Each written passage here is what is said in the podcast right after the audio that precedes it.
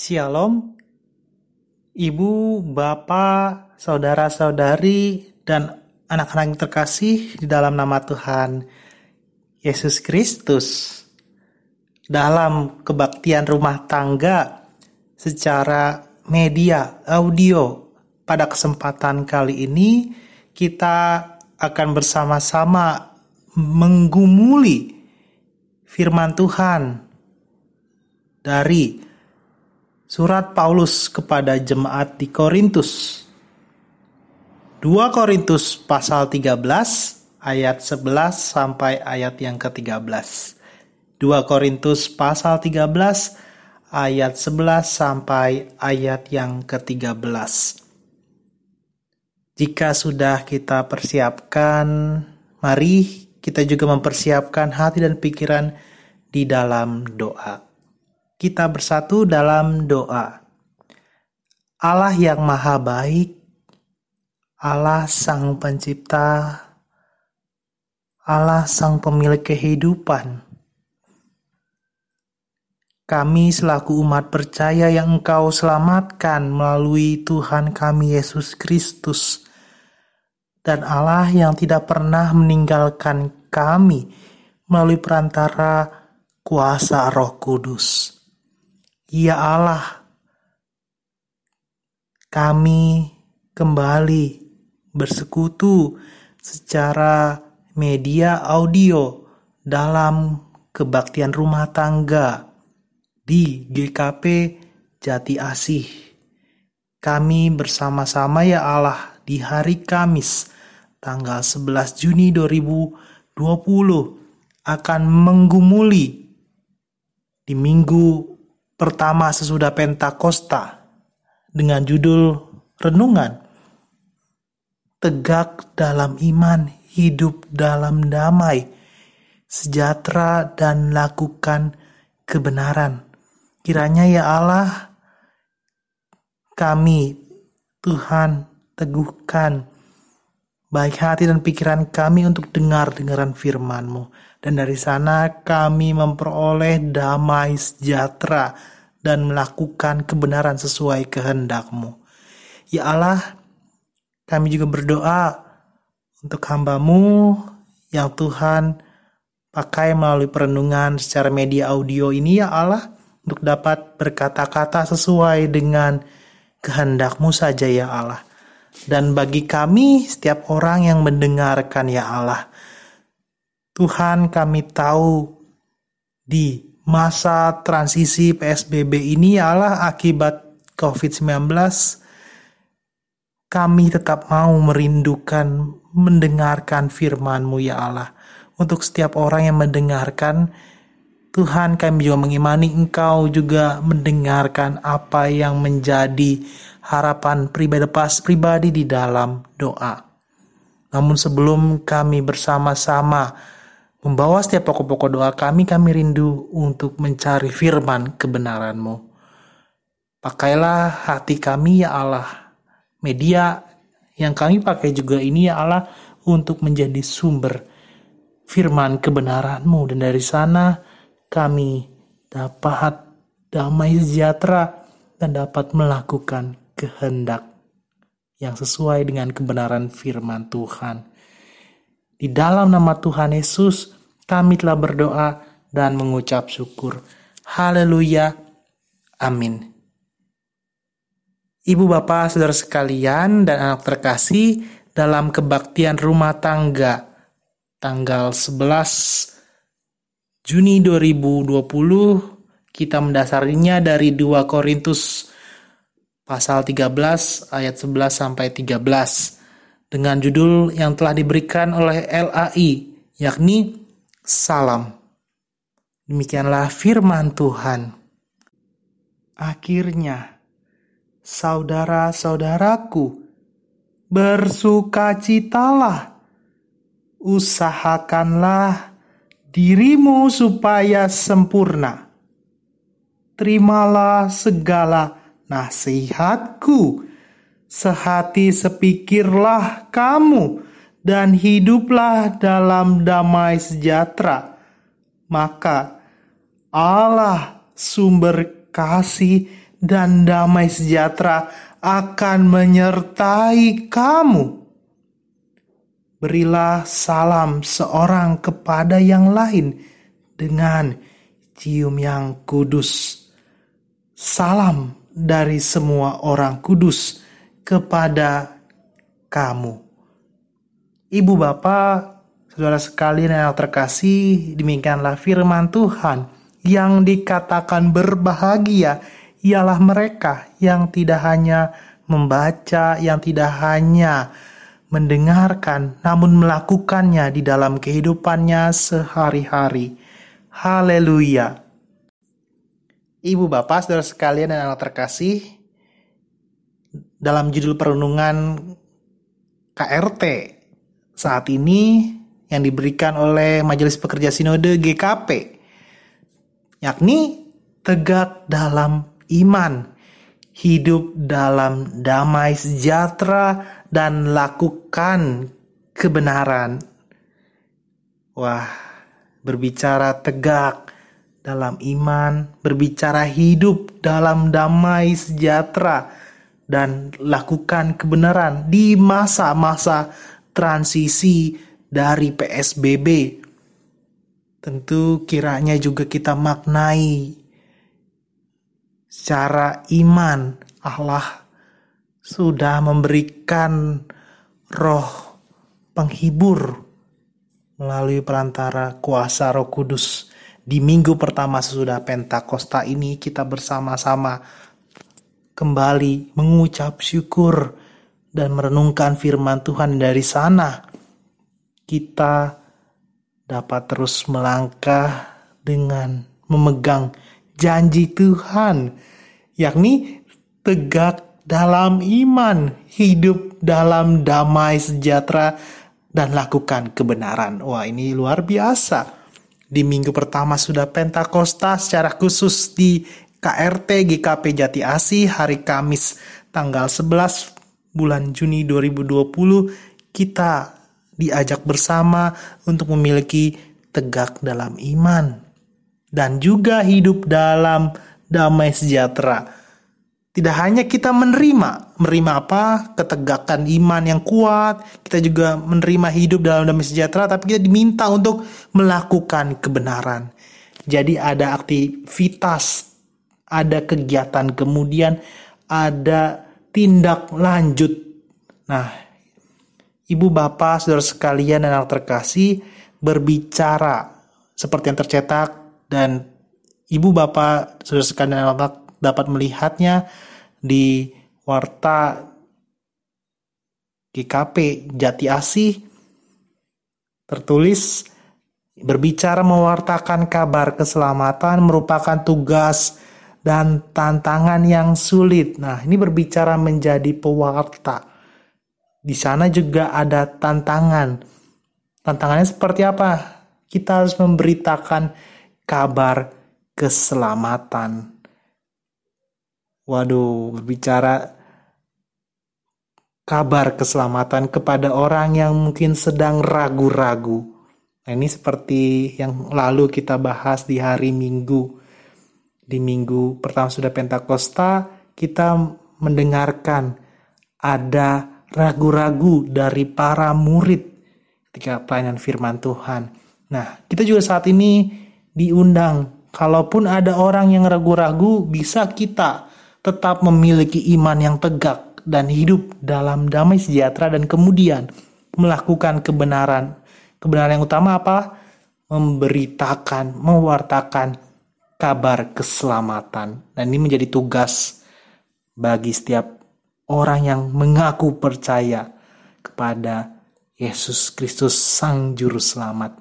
Nah, berbicara dalam menjalani kehidupan sering kali kita menemukan bahwa apa yang kita jalani, apa yang kita hidupi tidak berjalan sesuai dengan apa yang kita inginkan.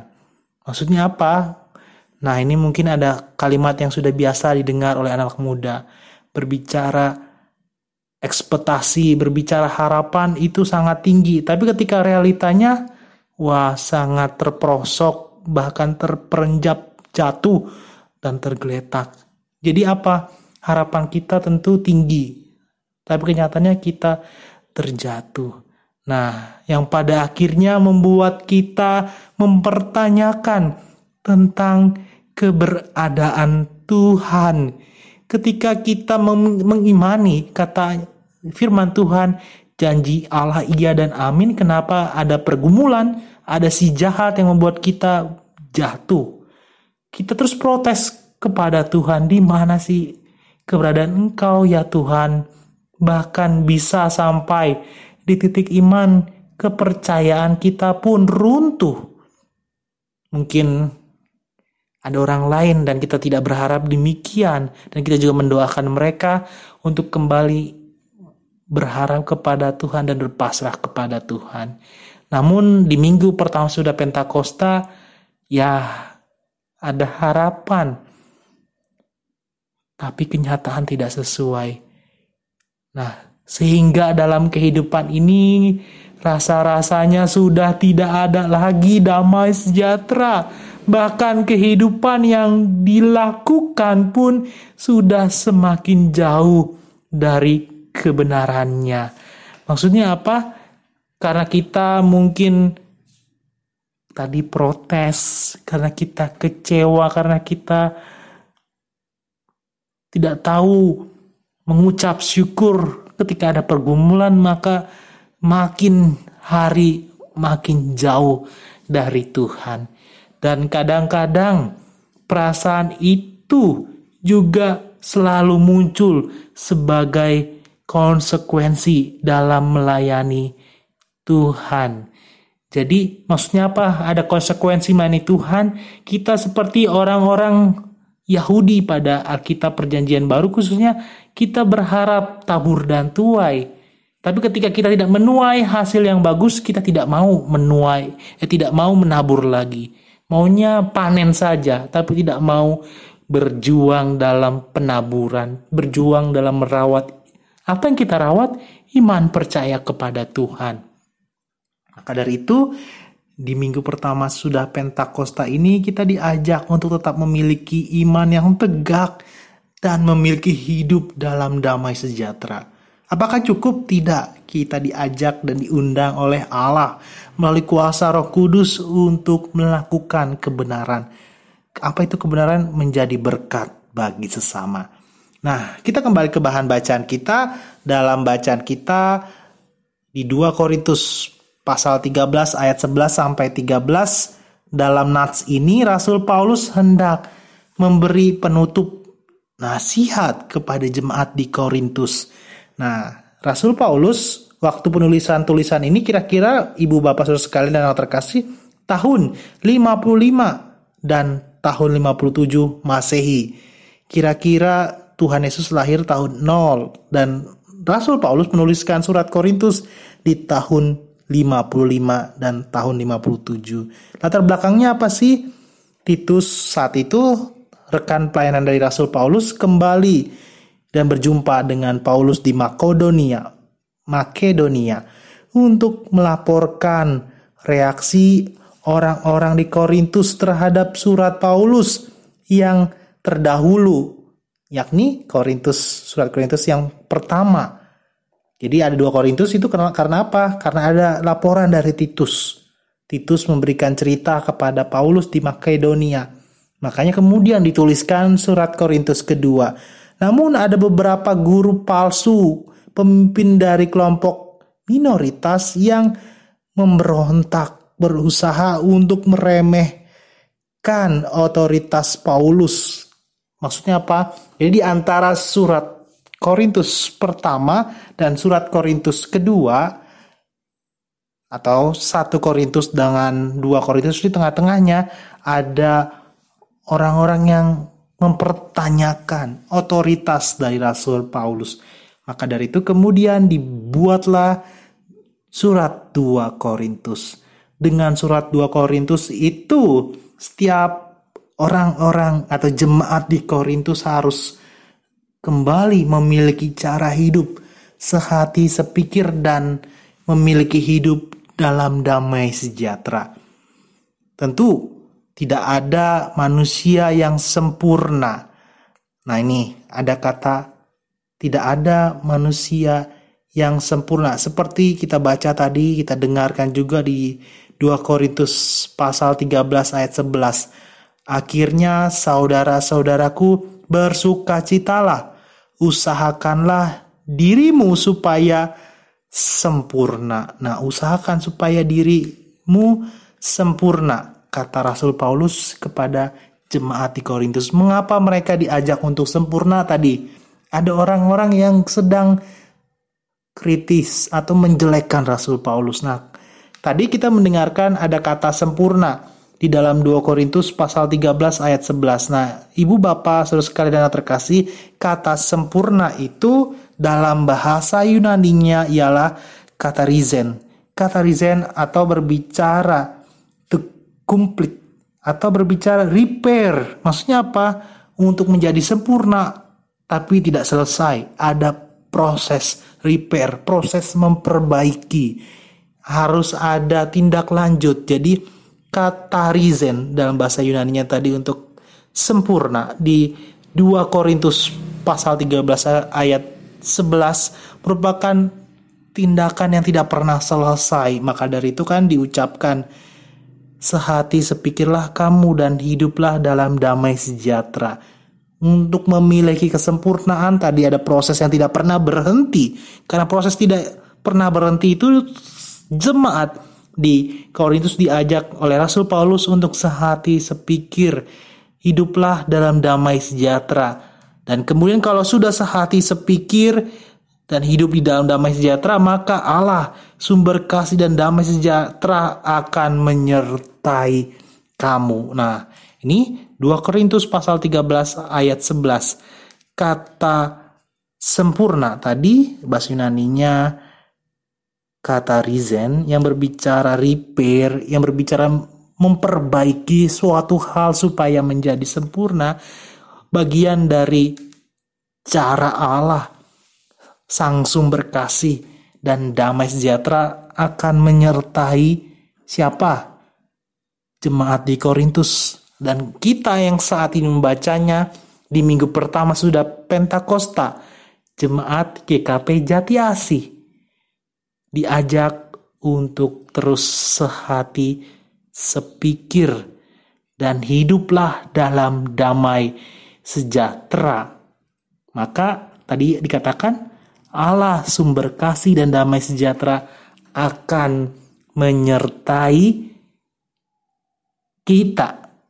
Kan dalam bacanya kamu, tapi imanilah kamu itu juga berbicara plural, berbicara banyak. Dalam arti kita pun saat ini di Korit di Jati Asih akan menerima berkat yang sama dengan jemaat di Korintus. Maka dari itu tetap iman, berimanlah kepada Tuhan karena Allah akan memberikan penguatan dan membuat ketegakan iman kita dan kita terus memiliki dalam damai sejahtera Allah. Lalu kita kembali diingatkan ibu bapak saudara sekalian yang terkasih lebih lanjut, Paulus juga mengatakan, ketika kita mengusahakan hidup sempurna, maka Allah lah sumber kasih dan damai sejahtera itu akan menyertai. Nah, ini ada janji berbicara menjadi sempurna, berbicara memiliki iman yang tegak dan hidup yang penuh dengan damai sejahtera itu karena selaku umat percaya kita sehati dan sepikir dan di dalam damai sejahtera.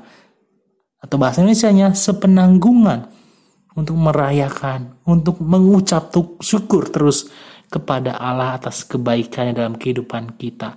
Jikalau kita mau renungkan pekerjaan Allah dalam hidup ini sangat-sangat luar biasa. Allah yang Tritunggal benar-benar menyatakan dirinya melalui setiap peran kasihnya yang selalu nyata di dalam kehidupan kita. Bukan hanya sebagai Allah Bapa Sang Pencipta, namun ia juga hadir dalam Yesus Kristus sebagai penyelamat hidup setiap umat percaya, yakni kita Bahkan ia hadir dalam kehidupan kita sebagai roh pembimbing yang terus menyertai dan menghibur supaya kita tidak apa ragu-ragu. Setelah kita menyatakan bahwa Allah akan menyertai kita, Rasul Paulus juga menggunakan kata bahasa Yunaninya Irenus, Ireneu atau verbnya jamak yang mengartikan ialah melakukan tindakan damai secara jamak atau bersama-sama. Jadi kata Ireneu itu atau melakukan damai sejahtera itu bagi sesama merupakan tindakan jamak. Maksudnya jamak apa? Bersama-sama. Nggak boleh atau diingatkan Rasul Paulus untuk tidak individualis. Namun melakukan kebenaran. Nih seperti judul renungan kita. Tegak dalam iman, hidup dalam damai sejahtera, dan lakukan kebenaran. Kebenarannya apa? Secara persekutuan, secara berjamaat, kita saling menguatkan dan utamanya menjadi berkat. Inilah kebenaran. Karena kita sudah menerima keselamatan, kita sudah menerima berkat dari Tuhan dan diajak saling menguatkan satu kepada yang lain. Nah, Ibu Bapak Saudara sekalian, orang percaya memiliki panggilan untuk mewartakan kabar baik sekalipun di tengah kesulitan. Maka masing-masing kita pribadi pas pribadi perlu saling mendukung dan menjadi teladan untuk membangun kehidupan yang penuh damai. Sesulit apa pun dan apa pun tantangannya, kita dengan mengandalkan penyertaan Tuhan melalui kuasa Roh Kudus, ini yang harus kita bagikan. Kita ajak dan ingatkan kepada siapa pun yang sedang ragu-ragu untuk terus mengandalkan Tuhan. Secara khusus di new normal ini atau transisi dari PSBB kita tentu sudah mengetahui ada berbagai dampak baik secara ekonomi maupun secara tingkah laku kemudian yang harus memenuhi protokol kesehatan ataupun ada berbagai hambatan di mana-mana harus perlu surat perlu tanda untuk kemudian misalkan meninggalkan Bekasi atau khususnya Jati Asi dan lain sebagainya. Apa pun new normal itu apa pun tatanan hidup baru itu kita harus bersama-sama untuk mengingatkan. Kita sudah dikuatkan, sudah disertai Tuhan oleh kuasa Roh Kudus sehingga kita memiliki iman yang tegak dan memiliki hidup dalam damai sejahtera, bagikanlah itu dengan terus saling mengingatkan kepada sesama baik anggota jemaat, baik anggota masyarakat siapa pun kita ingatkan. Dan ini bagian dari melakukan kebenaran. Kita menjadi pekabar baik. Atau dalam bahasa hari Minggu lalu, kita memiliki tema diajak dengan kuasa Tuhan jadi pekabar kabar baik. Hari Minggu 7 Juni 2020 yang lalu. Dengan kuasa Tuhan jadi pekabar kabar baik ibu saudara sekalian yang terkasih dapat merenungkan dan dapat saling berbagi kepada sesama anggota apa pengalaman yang menjadi tantangan atau menjadi kesulitan di antara kita dalam melayani di gereja misalkan. Bagaimana upaya kita untuk tetap bertahan dan utamanya dapat melayani itu dalam pertanyaan diskusi yang pertama. Yang kedua bisa dilakukan secara kontemplatif atau secara pribadi ataupun bersama anggota keluarga lainnya. Sebagai gereja yang melayani di masa kini apa yang perlu dikembangkan gereja untuk membentuk komunitas yang lebih sungguh dalam melayani. Apa itu? Saling mengingatkan protokol kesehatan, saling mengingatkan untuk terus berpengharapan kepada Allah. Kalaupun ada yang ragu-ragu, ingatkanlah kita diberikan oleh Allah. Di minggu pertama sudah Pentakosta ini kuasa penghibur yakni Roh Kudus. Saat ini kita akan bertolong-tolongan di minggu minggu transisi dari PSBB, minggu-minggu peralihan dari PSBB atau sederhananya tatanan hidup baru, kita selaku umat percaya diajak untuk saling bertolong-tolongan. Dan utamanya dengan tegak dalam iman, hidup dalam damai sejahtera dan lakukanlah kebenaran. Kebenaran itu ialah kita bertolong-tolongan untuk mengingatkan kebaikan bersama, yakni protokol kesehatan dan yang paling utama pembatasan dari penyebaran COVID-19 ini. Kiranya Tuhan Allah yang Maha Baik selalu memberkati kita. Amin. Mari ibu, bapak, saudara-saudari dan anak terkasih kita bawa setiap pokok-pokok doa secara pribadi dalam hati dan secara bersekutu kita berdoa syafaat dan kita akhiri dengan doa Bapa kami. Kita bersatu di dalam doa. Kita berdoa. Ya Allah, Allah Sang Maha Pengasih, Maha Penyayang, yang kami kenal melalui perantara Tuhan kami Yesus Kristus, Allah yang sudah menderita, dan Allah yang sedang menyiapkan tempat yang penuh damai sejahtera di surga baka. Dan Allah yang sama itu juga tidak meninggalkan kami dan selalu menemani langkah kehidupan kami melalui perantara kuat dan kuasa Roh Kudus. Sehingga di minggu pertama sudah Pentakosta ini dalam kebaktian rumah tangga, Kamis 11 Juni 2020 di GKP Jati Asih kami telah merenungkan dengan dasar Alkitab dari 2 Korintus pasal 13 ayat 11 sampai ayat 13 di mana kami bersama-sama merenungkan temanya tegak dalam iman, hidup dalam damai sejahtera dan lakukan kebenaran.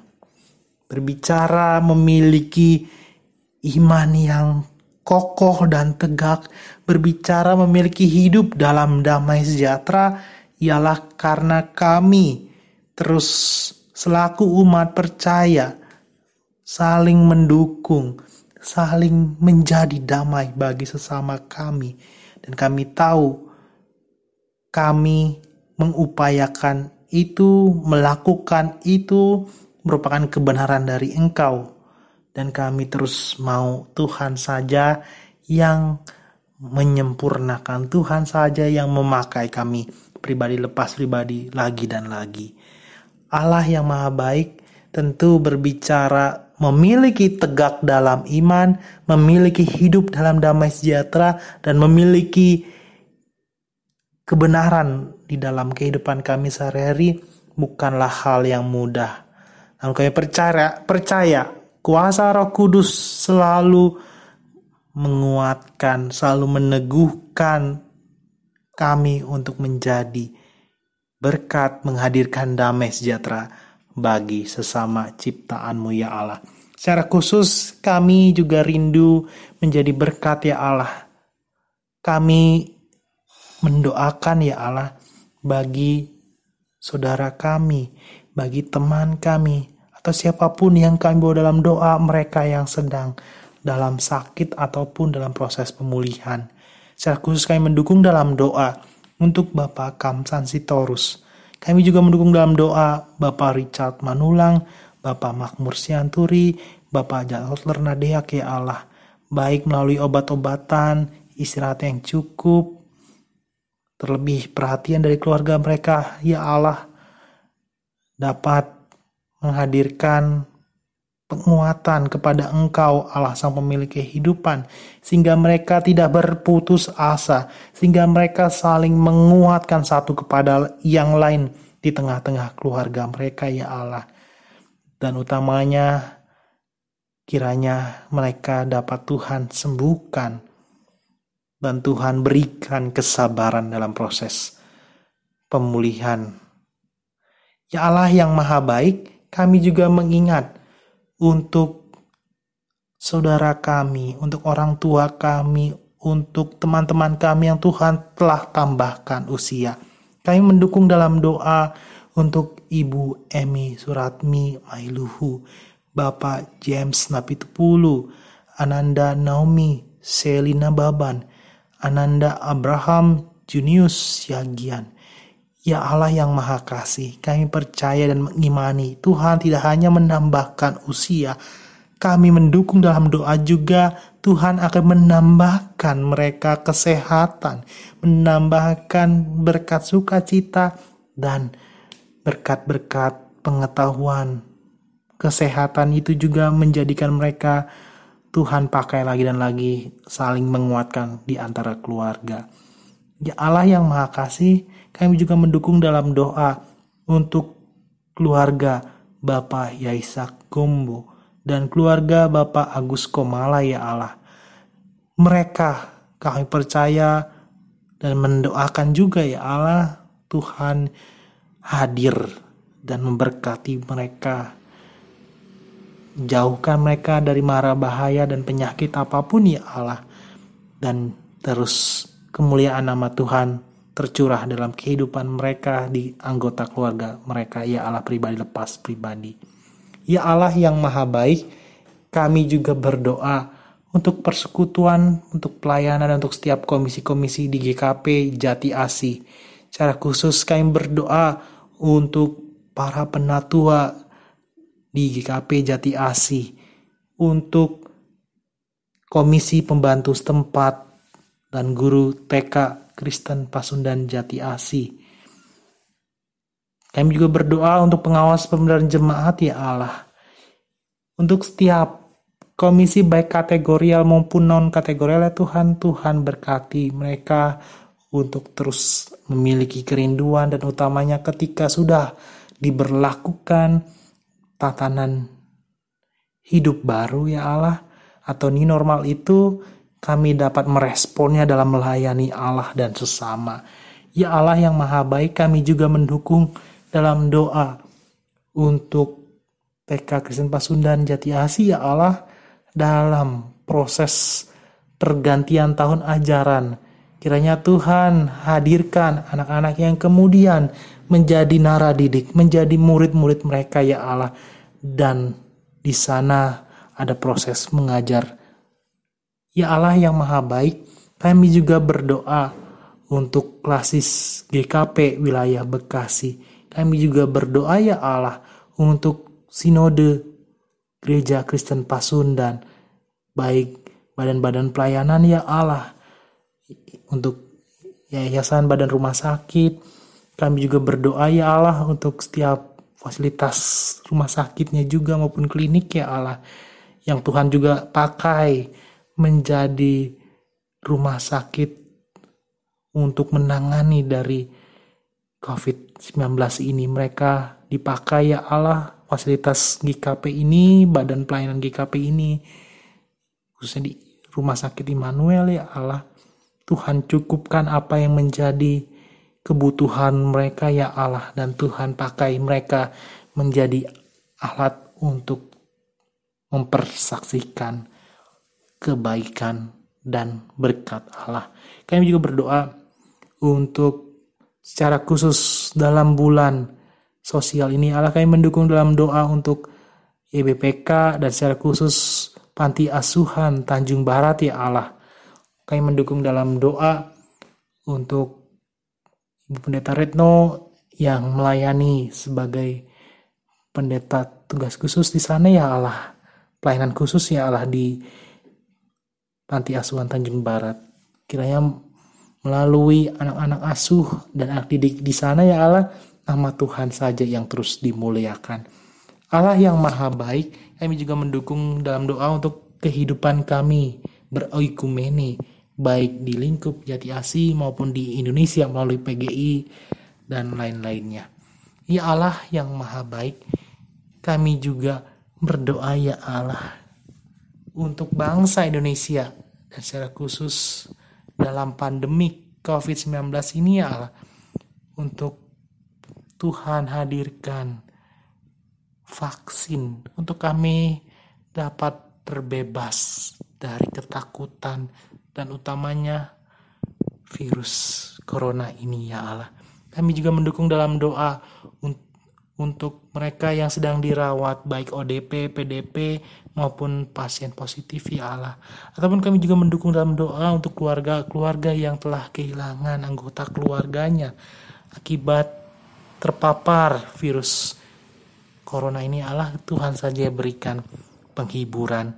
Allah yang maha baik kami juga berdoa untuk tidak terjadi kerusuhan, tidak ada diskriminasi diskriminasi ras ataupun antar umat beragama ya Allah tidak mau seperti yang terjadi di Amerika Serikat ya Allah. Kira Indonesia tetap toleran. Indonesia tetap hidup berbangsa dan bernegara dan saling menguatkan. Secara khusus kami mendukung dalam doa untuk Bapak Presiden Joko Widodo hingga aparatur negara. Secara khusus mendukung dalam doa dalam proses penanganan COVID-19 ini. Ya Allah yang maha baik, kami tahu setiap pokok-pokok doa kami terucap di dalam hati kami ya Allah. Kami yang merindukan pekerjaan, kami yang merindukan partner kehidupan, kami yang merindukan sang buah hati, kami yang merindukan finansial, kami merindukan kesehatan, kesukacitaan. Kami tahu sudah banyak untayan doa, namun kami kembali mau menyerahkannya ke dalam tangan kuasa Tuhan. Dan tenggukanlah hati kami melalui kuasa Roh Kudus agar kami terus berpengharapan kepada Engkau. Karena kami percaya janji Tuhan iya dan amin. Dan kami tahu ya Allah, pokok-pokok doa kami ini baik secara pribadi secara berjemaat dan mendoakan bangsa negara jauh daripada sempurna. Maka dari itu kami menyempurnakannya seperti doa yang Tuhan Yesus ajarkan kepada kami. Bapa kami yang di sorga, dikuduskanlah namamu, datanglah kerajaanmu, jadilah kehendakmu di bumi seperti di sorga. Berikan kami pada hari ini makan kami yang secukupnya, dan ampunlah kami akan kesalahan, seperti kami juga orang yang bersalah kepada kami. Dan jangan membuka kami pencobaan, tapi lepaskan kami yang jahat, karena engkau yang punya kerajaan dan kuasa dan kemuliaan sampai selama-lamanya. Amin. Demikian Ibu, Bapak, Saudara sekalian anak-anak terkasih, dalam nama Tuhan Yesus Kristus, kita telah melakukan renungan dalam kebaktian rumah tangga dan telah bersama berdoa secara syafaat. Untuk kita pribadi pas pribadi, selamat melanjutkan ibadah secara mandiri, baik melalui puji-pujian maupun doa penutup. Dan kembali kita mengimani Tuhan akan menegakkan iman kita. Tuhan akan selalu menyertai hidup kita dalam damai sejahtera. Dan Tuhan juga rindu untuk kita melakukan kebenaran. Tetap harapkan Tuhan dan percaya Tuhan berjalan bersama dengan kita melalui kuasa Roh Kudus. Kiranya kita tetap terus teguh dan percaya kepada Tuhan, karena Tuhan Allah yang Maha Baik itu akan memberkati kita lagi dan lagi. Tuhan Yesus memberkati. Amin.